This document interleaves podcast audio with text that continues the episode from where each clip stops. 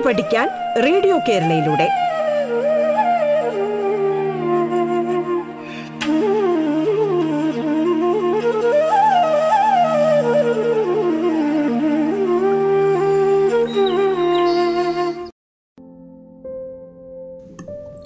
നമസ്കാരം. പാഠത്തിന്റെ ഇന്നത്തെ അധ്യായത്തിൽ ഞാൻ ശ്രീധുവാണ് നിങ്ങളോടൊപ്പമുള്ളത്. തിരുവനന്തപുരം ജില്ലയിലെ സർവോദയ സ്കൂളിലെ സാമൂഹിക ശാസ്ത്രം വിഭാഗം അധ്യാപികയാണ്. ഇന്ന് നമ്മൾ കഴിഞ്ഞ ക്ലാസ്സിൽ ചർച്ച ചെയ്ത ഭൂമിയുടെ കൈകളാൽ എന്ന പാഠത്തിന്റെ തുടർച്ചയാണ് ചർച്ച ചെയ്യാൻ പോകുന്നത്. അപ്പോൾ നമുക്ക് പാഠത്തിലേക്ക് കടക്കാം. കഴിഞ്ഞ ക്ലാസ്സിൽ നമ്മൾ ചർച്ച ചെയ്തത് കടൽ തിരമാലകളുടെ അപരതന നിക്ഷേപണ ഭൂരൂപങ്ങളെക്കുറിച്ചാണ്. ഏതൊക്കെയായിരുന്നു കടൽ തിരമാലകളാൽ ഉണ്ടാകുന്ന അപരതന ഭൂരൂപങ്ങളെന്ന് പറയുന്നത്? സി കേവ് കടൽ ഗുഹകൾ പിന്നെ സി ആർച്ച് കടൽ ആർച്ചുകൾ പിന്നെ കടൽ സ്തംഭങ്ങൾ സീ സ്റ്റാറ്റ്സ്. നിക്ഷേപണ ഭൂരൂപം എന്ന് പറയുന്നത് ബീച്ച് അതായത് ഉരുളൻ കല്ലുകളുടെയും മണലിന്റെയും ചരളിന്റെയും ഒക്കെ നിക്ഷേപണം മൂലമുണ്ടാകുന്ന ഒരു ഭൂരൂപം. അതിനെയാണ് നമ്മൾ ബീച്ച് എന്ന് പറയുന്നത്. അപ്പോൾ ഇന്ന് നമ്മൾ പരിചയപ്പെടുന്നത് എന്തൊക്കെയാണ് മരുഭൂമിയിൽ ഉണ്ടാകുന്ന അപരതന നിക്ഷേപണ ഭൂരൂപങ്ങളെന്നാണ്. അപ്പോൾ മരുഭൂമിയിൽ പ്രധാനമായും ഈ അപരതനവും നിക്ഷേപണവും നടത്തുന്നത് ഏതു ബാഹ്യശക്തി ആയിരിക്കും അവിടെ വെള്ളത്തിന്റെ അംശം വളരെ കുറവാണ്. നദികൾ നമ്മുടെ സാധാരണ പ്രദേശങ്ങളിൽ കാണുന്നത് പോലെ നദികളുടെ സാന്നിധ്യമില്ല. കടൽ ഇല്ല അതുകൊണ്ട് തന്നെ കടൽ തിരമാലകളുമില്ല. ഹിമാനികളോ അല്ലെങ്കിൽ ഭൂഗർഭജലവും അതിന്റെയും ഒന്നും സാന്നിധ്യമില്ല. ഇപ്പോൾ പ്രധാനമായും വളരെ ആക്റ്റീവായിട്ടുള്ള ഒരു ശക്തി എന്ന് പറയുന്നത് കാറ്റാണ്. നമുക്കെല്ലാവർക്കും അറിയാം. വളരെ ശക്തമായ കാറ്റ് വീശിയടിക്കുന്ന പ്രദേശങ്ങളാണ് അല്ലെങ്കിൽ പ്രദേശമാണ് മരുഭൂമി എന്ന് പറയുന്നത്.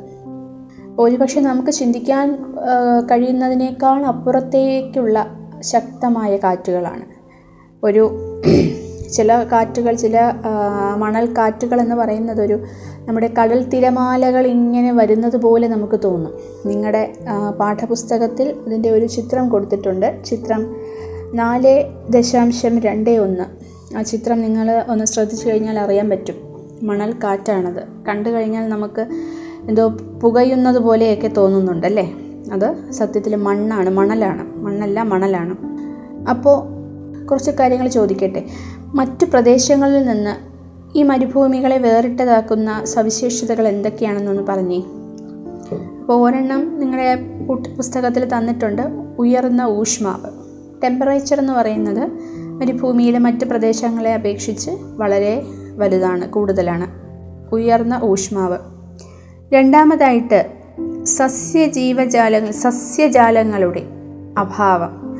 അതായത് വെജിറ്റേറ്റീവ് കവർ നമ്മൾ സാധാരണ പ്രദേശങ്ങളിൽ കാണുന്ന പോലെ മരങ്ങളോ ചെടികളോ ഒന്നും അവിടെ ധാരാളമായി കാണുന്നില്ല അല്ലേ? അപ്പോൾ സസ്യജാലങ്ങളുടെ അഭാവം രണ്ടാമതുള്ള ഒരു സവിശേഷതയാണ്. മറ്റ് പ്രദേശങ്ങളിൽ നിന്ന് മരുഭൂമിയെ വേറിട്ടതാക്കുന്ന ഒരു സവിശേഷതയാണ്. നമുക്ക് ഈ മരുപ്പച്ച എന്നൊക്കെ നമ്മൾ പറയുമല്ലോ അവിടെ അവിടെ കാണുന്ന ചെറിയ രീതിക്കുള്ളത്. അവിടെ ഒരു അല്പ പ്രദേശത്തിൽ മാത്രം കുറച്ച് വെള്ളവും അല്ലെങ്കിൽ എന്തെങ്കിലും ഒരു ചെറിയ പച്ചപ്പും ഒക്കെ കാണും. അതിനെ നമ്മൾ മരുപ്പച്ച എന്നൊക്കെ പറയും. അല്ലാതെ അവിടെ വളരെ വിപുലമായ രീതിയിൽ സസ്യങ്ങളൊന്നും തന്നെ ഇല്ല. പിന്നെ വരുന്ന ഒരു സവിശേഷത എന്ന് പറയുന്നത് മഴയുടെ ദൗർലഭ്യം. മഴ എന്ന് പറയുമ്പോൾ പത്ത് പതിനഞ്ച് സെന്റിമീറ്ററൊക്കെയാണ് വാർഷികമായി ഒരു വർഷത്തിൽ കിട്ടുന്ന മഴ എന്ന് പറയുന്നത്. ചിലപ്പോൾ പത്ത് പതിനഞ്ചോ ഒക്കെ സെന്റിമീറ്റർ ആയിരിക്കും. അത് ഓരോ പ്രദേശത്തേക്ക് ഡിപ്പെൻഡ് ചെയ്തിരിക്കും. വർഷത്തിൽ ഒരു വർഷത്തിൽ കിട്ടുന്ന മഴയാണ് ഞാൻ പറഞ്ഞത്. ഇരുപതിനകത്തോ അല്ലെങ്കിൽ പതിനഞ്ചോ പതിനഞ്ചിന് താഴെയോ ഒക്കെ സെന്റിമീറ്റർ ആയിരിക്കും ഒരു വർഷത്തിൽ ശരാശരിയൊക്കെ കിട്ടുന്ന മഴ എന്ന് പറയുന്നത്. അപ്പം ഈ മൂന്ന് പ്രധാനമായും ഈ മൂന്ന് സവിശേഷതകളാണ് മരുഭൂമിയെ മറ്റ് പ്രദേശങ്ങളിൽ നിന്ന് വ്യത്യസ്തമാകുന്നത് അപ്പോൾ നമ്മുടെ ഈ മരുഭൂമിയിൽ അപരദനവും നിക്ഷേപണവും നടത്തുന്ന ഒരു പ്രധാനപ്പെട്ട ബാഹ്യശക്തി എന്ന് പറയുന്നത് കാറ്റാണ്. അപ്പോൾ ഈ ചിത്രത്തിൽ പാഠപുസ്തകത്തിലെ ചിത്രത്തിൽ നിങ്ങൾക്ക് കാണാൻ ഞാൻ പറഞ്ഞു മുൻപേ തന്നെ ഞാൻ പറഞ്ഞതാണ്. കാറ്റിനോടൊപ്പം തന്നെ കട മരുഭൂമിയിലെ മണൽത്തരികളും കൂടി ഇളകി വരുന്നത് നമുക്ക് കാണാൻ കഴിയും.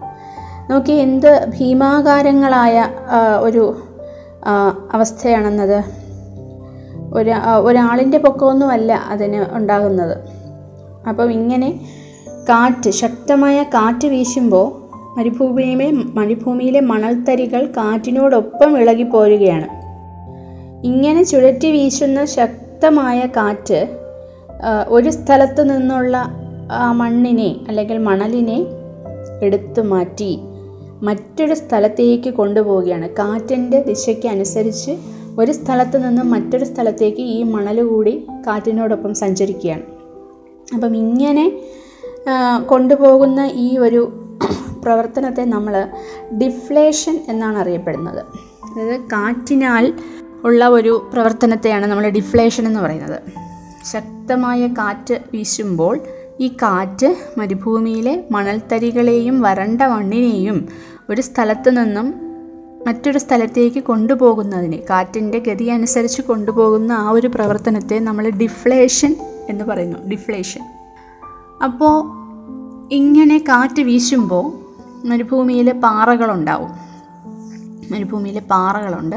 അപ്പോൾ ഇങ്ങനെ കാറ്റ് വീശുമ്പോൾ നിരന്തരമായി കാറ്റ് വീശുകയും അതോടൊപ്പം തന്നെ ഈ കാറ്റിനോടൊപ്പം ഈ മണൽത്തരികളും പറക്കുന്നതിനാൽ ഈ മണൽത്തരികൾ എന്ത് ചെയ്യും?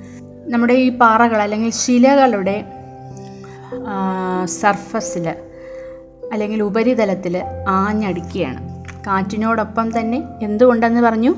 മണൽത്തരികൾ മണൽത്തരികൾ ഈ ശിലയുടെ മുകൾ ഭാഗത്ത് അല്ലെങ്കിൽ ശിലയുടെ സർഫസിൽ ആഞ്ഞടിക്കുകയാണ്.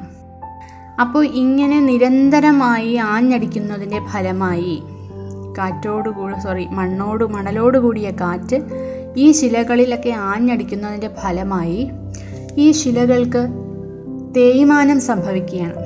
അതിനെ നമ്മൾ അബ്രാഷൻ എന്നാണ് പറയുന്നത്. അബ്രാഷൻ എന്ന് പറയുമ്പോൾ നമ്മൾ ഉരച്ചെടുക്കുക എന്നൊക്കെ പറയും. ഉരയ്ക്കുക എന്ന് വേണമെങ്കിൽ നമുക്ക് പറയാം. ഉരയ്ക്കുക. അബ്രാഷൻ എന്നാണ് പറയുന്നത്. അല്ലെങ്കിൽ തേയ്മാനം സംഭവിക്കുക. കാരണം അവിടുത്തെ ഒരു കാറ്റിനോടൊപ്പം മണലുണ്ടല്ലോ. മണലിൽ ചെറിയ ചെറിയ പാറക്കഷ്ണങ്ങൾ കല്ലിന്റെ കഷ്ണങ്ങളാണ് ഉള്ളത്. സാൻഡ് എന്ന് പറയുന്നത്.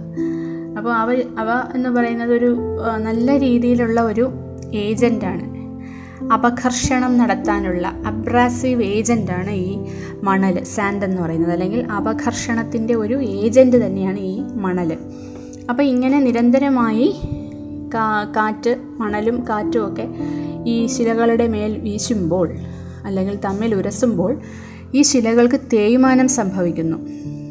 അങ്ങനെ തേയ്മാനം സംഭവിച്ച് സംഭവിച്ച് എന്തായി മാറും?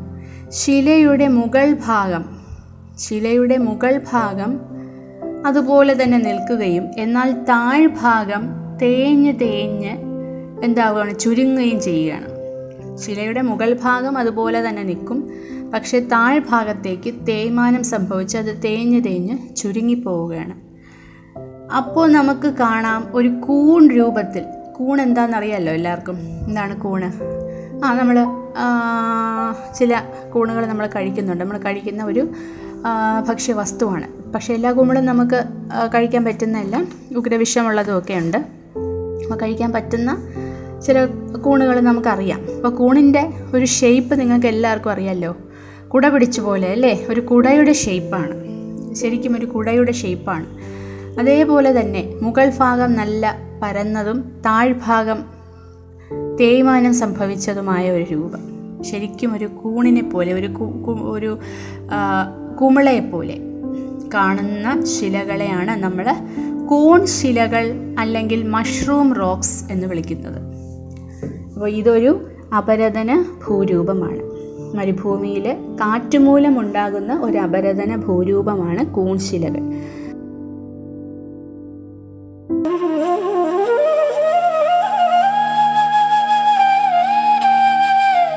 പാഠം കേട്ടു പഠിക്കാൻ റേഡിയോ കേരളയിലൂടെ. പാഠത്തിൽ ഇനി ഇടവേള.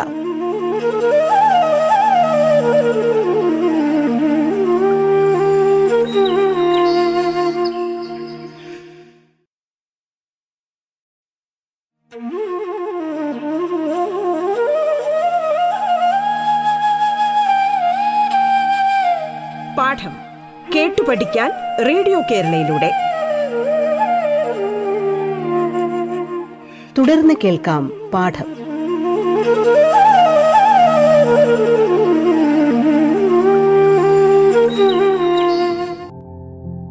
അപ്പോൾ എങ്ങനെയാണ് കൂൺശിലകൾ രൂപപ്പെടുന്നതെന്ന് ഒന്നും കൂടി പറയാം. ശക്തമായ കാറ്റ് വീശുമ്പോൾ ഈ വരണ്ട മണ്ണിനെയും മണലിനെയും വഹിച്ചുകൊണ്ട് പോകുന്നു. ഈ മണൽ മണൽക്കാറ്റ് ശിലകളുടെ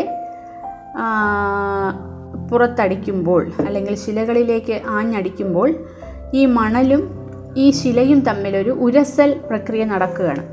അബ്രാഷൻ നടക്കുകയാണ്. നിരന്തര ഫലമായി ഇത് ഈ ശിലയുടെ മുകൾ ഭാഗം അല്ലെങ്കിൽ കാറ്റ് വീശുന്ന ഭാഗം തേയ്മാനം സംഭവിക്കുകയാണ്. അങ്ങനെ തേയ്മാനം സംഭവിച്ച് സംഭവിച്ച് മുകൾ ഭാഗം പരന്നതും എന്നാൽ താഴ്ഭാഗം തേഞ്ഞതുമായ ഒരു അവസ്ഥയിലേക്ക് ഈ ശിലകൾ മാറപ്പെടുന്നു. അതൊരു കൂൺ രൂപത്തിൽ നിലകൊള്ളുന്നു. ഇങ്ങനെ കൂൺ രൂപത്തിൽ നിലകൊള്ളുന്ന ശിലകളെ നമ്മൾ കൂൺ ശിലകൾ അഥവാ മഷ്റൂം റോക്സ് എന്നാണ് വിളിക്കുന്നത്. അപ്പം എന്തുകൊണ്ടാണ് ശിലയുടെ അടിഭാഗത്ത് കൂടുതലായി അപരദനം ഉണ്ടാവാൻ കാരണം എന്ന് ചിന്തിച്ചാൽ എന്ന് ചോദിച്ചാൽ ഈ കാറ്റിനെ ഈ മണലിനെ വഹിച്ചുകൊണ്ട് പോകാനുള്ള ഒരു ഒരു പരിധിയുണ്ട്. ഒരു ദൂരത്തിനപ്പുറത്തേക്ക് അല്ലെങ്കിൽ ഒരു ഉയരത്തിനപ്പുറത്തേക്ക് ഈ കാറ്റിനെ മണലിനെ വഹിച്ചുകൊണ്ട് മുകളിലേക്ക് പോകാൻ പറ്റില്ല. അതിനൊരു ലിമിറ്റുണ്ട് ഒരു പരിധിയുണ്ട്. ഈ മണലുകൾക്ക് ഉയർന്നു പൊങ്ങാൻ വളരെ വലിയൊരു കഴിവൊന്നുമില്ല. അതിനൊരു പരിധിയുണ്ട്. അപ്പോൾ ഈ പരിധി ഏതുവരെയാണോ ആ ഉയരത്തിൽ മാത്രമേ ശിലയുടെ ആ ഉയരത്തിൽ മാത്രമേ ഈ മണൽക്കാറ്റ് വീശുള്ളൂ. അപ്പോൾ ശിലയുടെ ഏത് ഭാഗം വരെയാണോ മണൽ മണലിനെത്താൻ കഴിയുന്നത്? കാറ്റിനോടൊപ്പം മണലിനെത്താൻ കഴിയുന്നത് ആ ഭാഗത്ത് മാത്രമായിരിക്കും ഈ ഒരു അപഘർഷണം ഉരസൽ സംഭവിക്കുന്നത്. അതുകൊണ്ടാണ് താഴ്ഭാഗത്തേക്ക് തേഞ്ഞതും എന്നാൽ മുകൾ ഭാഗം അതുപോലെ തന്നെ പരന്നതുമായി കാണപ്പെടുന്നു അപ്പോൾ ഇതാണ് അതിന്റെ കാരണം. അപ്പോൾ ഇതിനെയാണ് നമ്മൾ കൂൺ ശിലകൾ എന്ന് പറയുന്നത്. ഇതൊരു അപരതന ഭൂരൂപമാണ്. ഇനി നിക്ഷേപണ ഭൂരൂപം എന്ന് പറയുന്നത് നമുക്കെല്ലാവരും നമ്മളെ ചിത്രത്തിലും എന്താണ് ടി വിയിലും ഒക്കെ നമ്മൾ കണ്ടിട്ടുണ്ട്. മണൽക്കൂനകൾ സാൻഡ് ഡ്യൂൺസ്. പെട്ടെന്ന് തന്നെ ഒരു മരുഭൂമി എന്ന് കേൾക്കുമ്പോൾ നമ്മുടെ മനസ്സിലേക്ക് ഓടി വരുന്ന ഒരു ചിത്രം മണൽക്കൂനകളുടെയാണ്. സാൻഡ് ഡ്യൂൺസ് എന്ന് പറയുന്നു. അപ്പോൾ ഈ സാൻഡ് ഡ്യൂൺസ് അല്ലെങ്കിൽ മണൽക്കൂനകളും ഇതുപോലെ തന്നെയാണ് രൂപപ്പെടുന്നത്. കാറ്റ് ശക്തമായ കാറ്റ് ആഞ്ഞു വീശുമ്പോൾ ഈ മണലുകളെ മണലിനെ ഒരു സ്ഥലത്തു നിന്നും ഉയർത്തിക്കൊണ്ട് പോവുകയാണ് എവിടെയാണോ കാറ്റിന്റെ പ്രവർത്തനം നിലയ്ക്കുന്നത് ഈ കാറ്റ് ഈ മണലിനെ അവിടെ അങ്ങ് നിക്ഷേപിക്കും. കാറ്റ് പോകുന്നിടത്തോളം ഈ മണലും കൂടെ പോകും. കാറ്റിന്റെ പ്രവർത്തനം തീരുമ്പോൾ മണലിനെ അവിടെ നിക്ഷേപിക്കുകയാണ്. ഇതും നിരന്തര ഫലമായി ഇങ്ങനെ ഉണ്ടായിക്കൊണ്ടിരിക്കുകയാണ്. അപ്പോൾ അവിടെ കുന്നുകൂടി ഇട്ടതുപോലെ മണൽ രൂപം കൊള്ളുന്നു. മണലിനെ കുന്നുകൂടി ഇട്ടതുപോലെ രൂപം കൊള്ളുന്നു. അങ്ങനെ കൂനകളായി അല്ലെങ്കിൽ കുന്നുകളായി രൂപപ്പെടുന്ന മണലിനെ നമ്മൾ എന്ത് പറയുന്നു? മണൽ കൂനകൾ എന്നാണ് പറയുന്നത്. സാൻഡ് ഡ്യൂൺസ് ആ വാക്കിൽ നിന്ന് കൂന എന്ന് പറയുമ്പോൾ തന്നെ നമുക്കറിയാം കുന്നുകൂടി കിടക്കുകയാണ്. ഈ മണൽക്കൂനകൾ തന്നെ പല തരത്തിലാണുള്ളത്. ഒന്ന് നമ്മുടെ ഈ സാധാരണ മണൽക്കൂനകൾ പിന്നെ ചന്ദ്രക്കലയുടെ ആകൃതിയിലും മണൽക്കൂനകൾ കാണുന്നുണ്ട്. ചന്ദ്രക്കല എങ്ങനെയാണോ ഒരു ഷേപ്പ് നമ്മുടെ ഒരു തേങ്ങാപ്പൂളിന്റെ ഷേപ്പ് അല്ലേ നമ്മൾ തേങ്ങാപ്പൂളെന്നൊക്കെ പറയും. അപ്പോൾ ആ ഷേപ്പിൽ കാണുന്ന മണൽക്കൂനകളെ നമ്മൾ ബർഖൻസ് എന്നാണ് അറിയപ്പെടുന്നത് ബർഖൻസ് പിന്നെയുമുണ്ട് അത് നിങ്ങളുടെ പാഠപുസ്തകത്തിൽ പറഞ്ഞിട്ടില്ല ഞാനതൊന്ന് പറയുന്നു എന്നേ ഉള്ളൂ. വിശാലമായി അതായത് കൂന കൂട്ടി അല്ലാതെ കുന്നിന്റെ ഷേപ്പിലല്ലാതെ വിശാലമായി മണൽ പരന്ന് കിടക്കുന്നതാണെങ്കിൽ അതിനെ നമ്മൾ ലെസ് അല്ലെങ്കിൽ ലോയസ് എന്നൊക്കെ പറയും. ലെസ് അല്ലെങ്കിൽ ലോയസ് നമ്മുടെ ചൈന ചൈനയിലെ ഗോബി ഡെസേർട്ട്. ഗോബി മരുഭൂമിയിൽ നമുക്ക് ഇതുപോലെ ധാരാളം ലെസ് അല്ലെങ്കിൽ ലോയസ് കാണാൻ കഴിയും. അതായത് കൂനയുടെ ഒരു രൂപത്തിലല്ല ആകൃതിയിലല്ല. കുന്നുകൂടി കിടപ്പില്ല. പകരം മണലിങ്ങനെ വിശാലമായി പരന്നു കിടക്കുകയാണ്. വലിയൊരു ഏരിയയിൽ മണൽ വിശാലമായി പരന്നു കിടക്കുന്നതിനെ നമ്മൾ ലെസ് എന്നറിയപ്പെടുന്നു. അത് ഇനി മണൽ കൂന കൂട്ടിയതുപോലെയാണ് കിടക്കുന്നതെങ്കിൽ കുന്നിന്റെ ഷേപ്പിലാണ് കിടക്കുന്നെങ്കിൽ അതിനെ മണൽ കൂനകൾ എന്ന് പറയും. ചന്ദ്രക്കലയുടെ ഷേപ്പിലാണെങ്കിൽ അവയെ ബർക്കൻസ് എന്നാണ് പറയുന്നത്.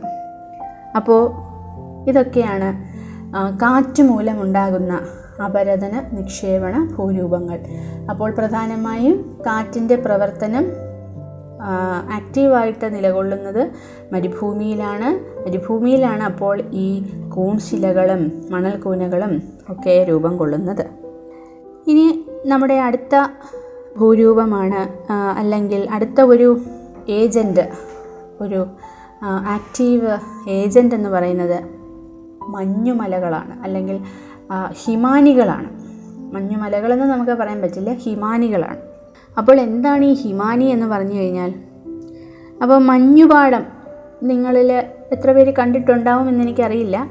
ഒട്ടുമിക്ക കുട്ടികളും അല്ലെങ്കിൽ നമ്മളൊക്കെയും തന്നെ നേരിട്ട് കണ്ടറിയാൻ സാധ്യതയില്ലാത്തവരാണ്. വളരെ കുറച്ച് ആൾക്കാർക്ക് മാത്രം കാണാൻ പറ്റിയ സ്ഥലങ്ങളാണ് ഇവയൊക്കെ.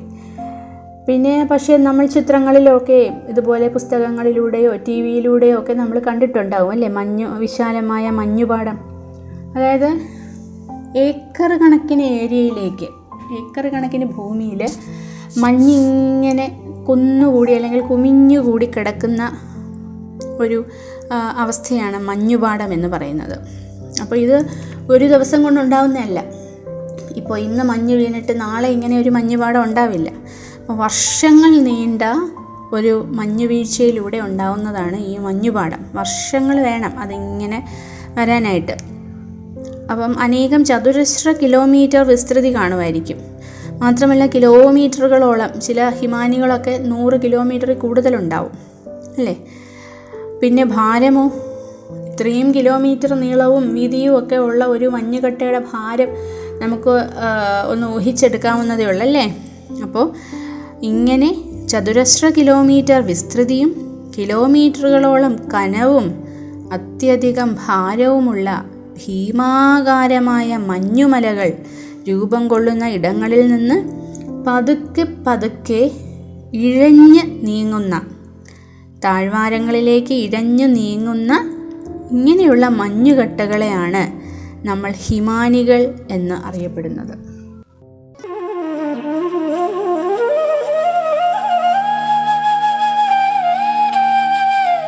പാഠം കേട്ടു പഠിക്കാൻ റേഡിയോ കേരളയിലൂടെ. പാഠത്തിന്റെ ഇന്നത്തെ അധ്യായം പൂർണമാകുന്നു. ഇനി അടുത്ത ദിവസം കേൾക്കാം. നമസ്കാരം.